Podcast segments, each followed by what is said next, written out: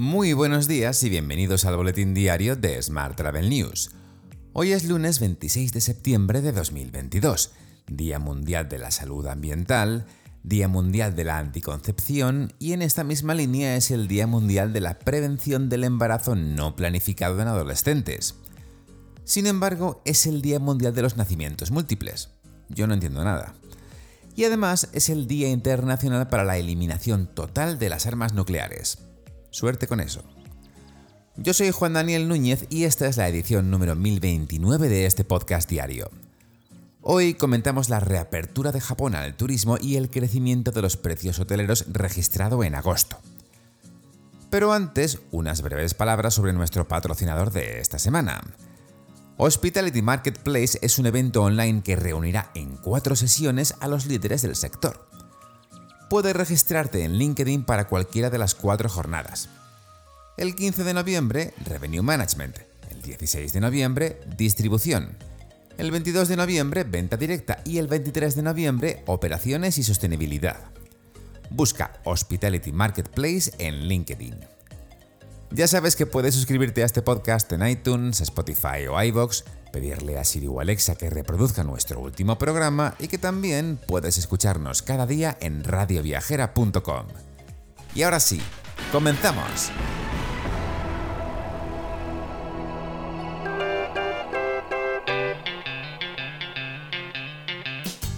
Japón ha anunciado que levantará el próximo 11 de octubre las duras restricciones impuestas por la pandemia de COVID-19 a los turistas extranjeros reabre así las fronteras después de dos años y medio. Tal y como informa The Guardian, los turistas que lleguen a la Tierra del Sol naciente se encontrarán con un yen débil frente al dólar.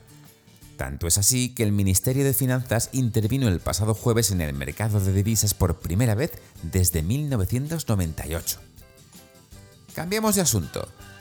El turismo celebra mañana su Día Mundial con el objetivo de destacar el enorme potencial del sector.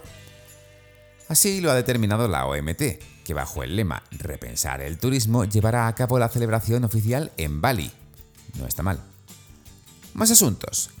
Comisiones sobre las ha advertido de que las cifras en récord que sigue batiendo la temporada turística tras la pandemia no van a servir para abordar el necesario cambio estructural en el modelo turístico de España. Tal y como demanda en un comunicado, las patronales tienen que apostar por el empleo de calidad, la formación el empleo indefinido y pagar salarios acordes con sus beneficios e incremento de precios.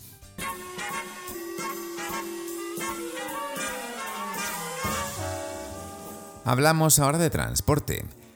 AENA ha contabilizado un total de 141 vuelos cancelados ayer en las Islas Canarias por las lluvias torrenciales, además de 17 desvíos. Por otra parte, Ryanair ha aclarado que la amenaza de huelga convocada por comisiones obreras en el área del handling está relacionada con un socio de asistencia en tierra, Azul Handling, y no con la aerolínea low cost. Hoy también te cuento que Google está actualizando sus herramientas de viaje para facilitar a los viajeros la identificación y elección de opciones respetuosas con el clima cuando planifican sus desplazamientos. Por primera vez, los viajeros interesados en viajar en tren por Alemania, España, Italia o Japón podrán ahora comprar directamente desde la búsqueda de Google.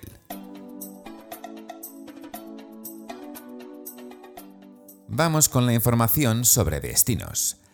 Santiago de Compostela insiste en una tasa al turismo que divide a la ciudad.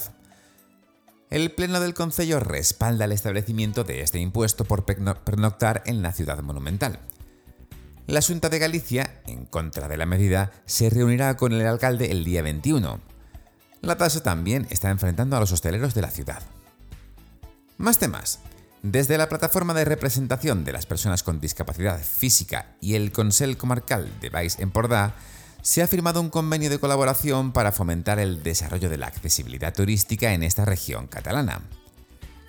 Ambas entidades trabajarán de forma conjunta para consolidar el plan de accesibilidad turística que mejorará la calidad de vida de los ciudadanos y de los visitantes del Baix Empordà con necesidades de accesibilidad.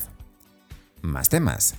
La OMT ha dado la bienvenida al Observatorio Turístico de Málaga, que se integra a su red internacional de observatorios de turismo sostenible. Dicho observatorio proporcionará datos periódicos y análisis puntuales en los ámbitos económicos, medioambiental y social. Todo con el fin de que se puedan tomar decisiones con base empírica y garantizar que el turismo en Málaga se desarrolle de forma sostenible y responsable. Hoy también te cuento que la temporada de conciertos de Magaluf ha conseguido atraer a más de 120.000 visitantes durante los diferentes eventos celebrados este verano.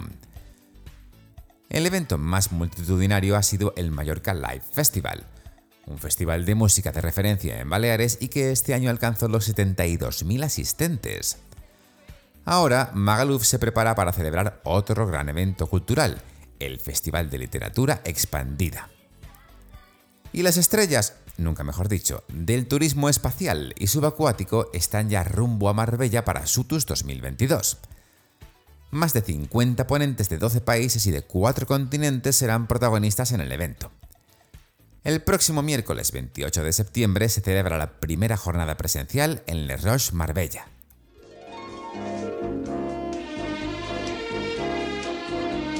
Hotel. Vamos con la actualidad hotelera. La encuesta de ocupación hotelera hecha pública por el INE confirma que las tarifas que cobraron los establecimientos hoteleros subieron un 13,3% anual, situándose en máximos de la serie histórica para el mes de agosto. El incremento de precios fue generalizado, aunque especialmente llamativo en Cataluña, con un alza del 21,6% y en Madrid del 20,1%. En otras cinco autonomías, Baleares, Comunidad Valenciana, Murcia, Navarra y País Vasco, el aumento de tarifas superó el 10%. En el otro lado, Castilla-La Mancha fue la única autonomía en la que los precios bajaron. Más asuntos. El Fondo Soberano de Singapur ha comprado, ha comprado la cadena hotelera SIG y la ha valorado en 2.300 millones de euros. Adquirirá una participación mayoritaria del grupo que opera 10 hoteles en España, Portugal y Grecia. Por su parte, Casual Hoteles ha aumentado su facturación estival un 85% respecto a 2019. Estos resultados se deben a la recuperación que ha protagonizado el sector turístico, pero también a la incorporación de tres nuevos hoteles abiertos en 2022 que han contribuido a la consolidación del portfolio de la cadena. Hoy también te cuento que Mind ADG será el hotel oficial del Giro d'Italia Ride Like Pro Tenerife. El Bike Center del establecimiento, gestionado por la cadena Canarian Hospitality, será el punto de recogida de dorsales y pondrá a disposición de los ciclistas hospedados en él un almacén y un taller de reparación y limpieza, así como servicios de alquiler y recogida de bicicletas. Por último, las empresas tecnológicas Paratitech y Fidel Tour han preparado una serie de eventos en distintos destinos de la costa española, bajo la denominación Afterwork Roadshow. Se trata de encuentros gratuitos y de aforo limitado, celebrados fuera del horario habitual laboral y dirigidos en exclusiva a hoteles y otros alojamientos turísticos. Estos eventos se celebrarán en Benidorm el 29 de septiembre, Salou el 5 de octubre y Lloret de Mar el 6 de octubre. Aunque la asistencia a priori será por invitación, se han habilitado una serie de formularios de registro para que quienes estén interesados en sumarse a estos encuentros puedan hacer una petición expresa a través de los mismos. Te dejo con esta noticia. Muchas gracias por seguir este podcast y por dejarnos tus estrellas y tus valoraciones en Spotify, iVoox o en Apple Podcast. Recuerda que puedes suscribirte a nuestra newsletter diaria entrando en smarttravel.news, en la sección Suscríbete. Es muy divertida, yo te lo prometo. También puedes recibir un mensaje con este podcast los titulares del día directamente en tu WhatsApp. Para ello solo tienes que añadir el número 646-572-336 a tu lista de contactos. Ya sabes, con el más 34 delante si nos escribes desde fuera de España. Y después nos envías un WhatsApp con la palabra alta. Y eso es todo por hoy. Muy feliz lunes y feliz semana.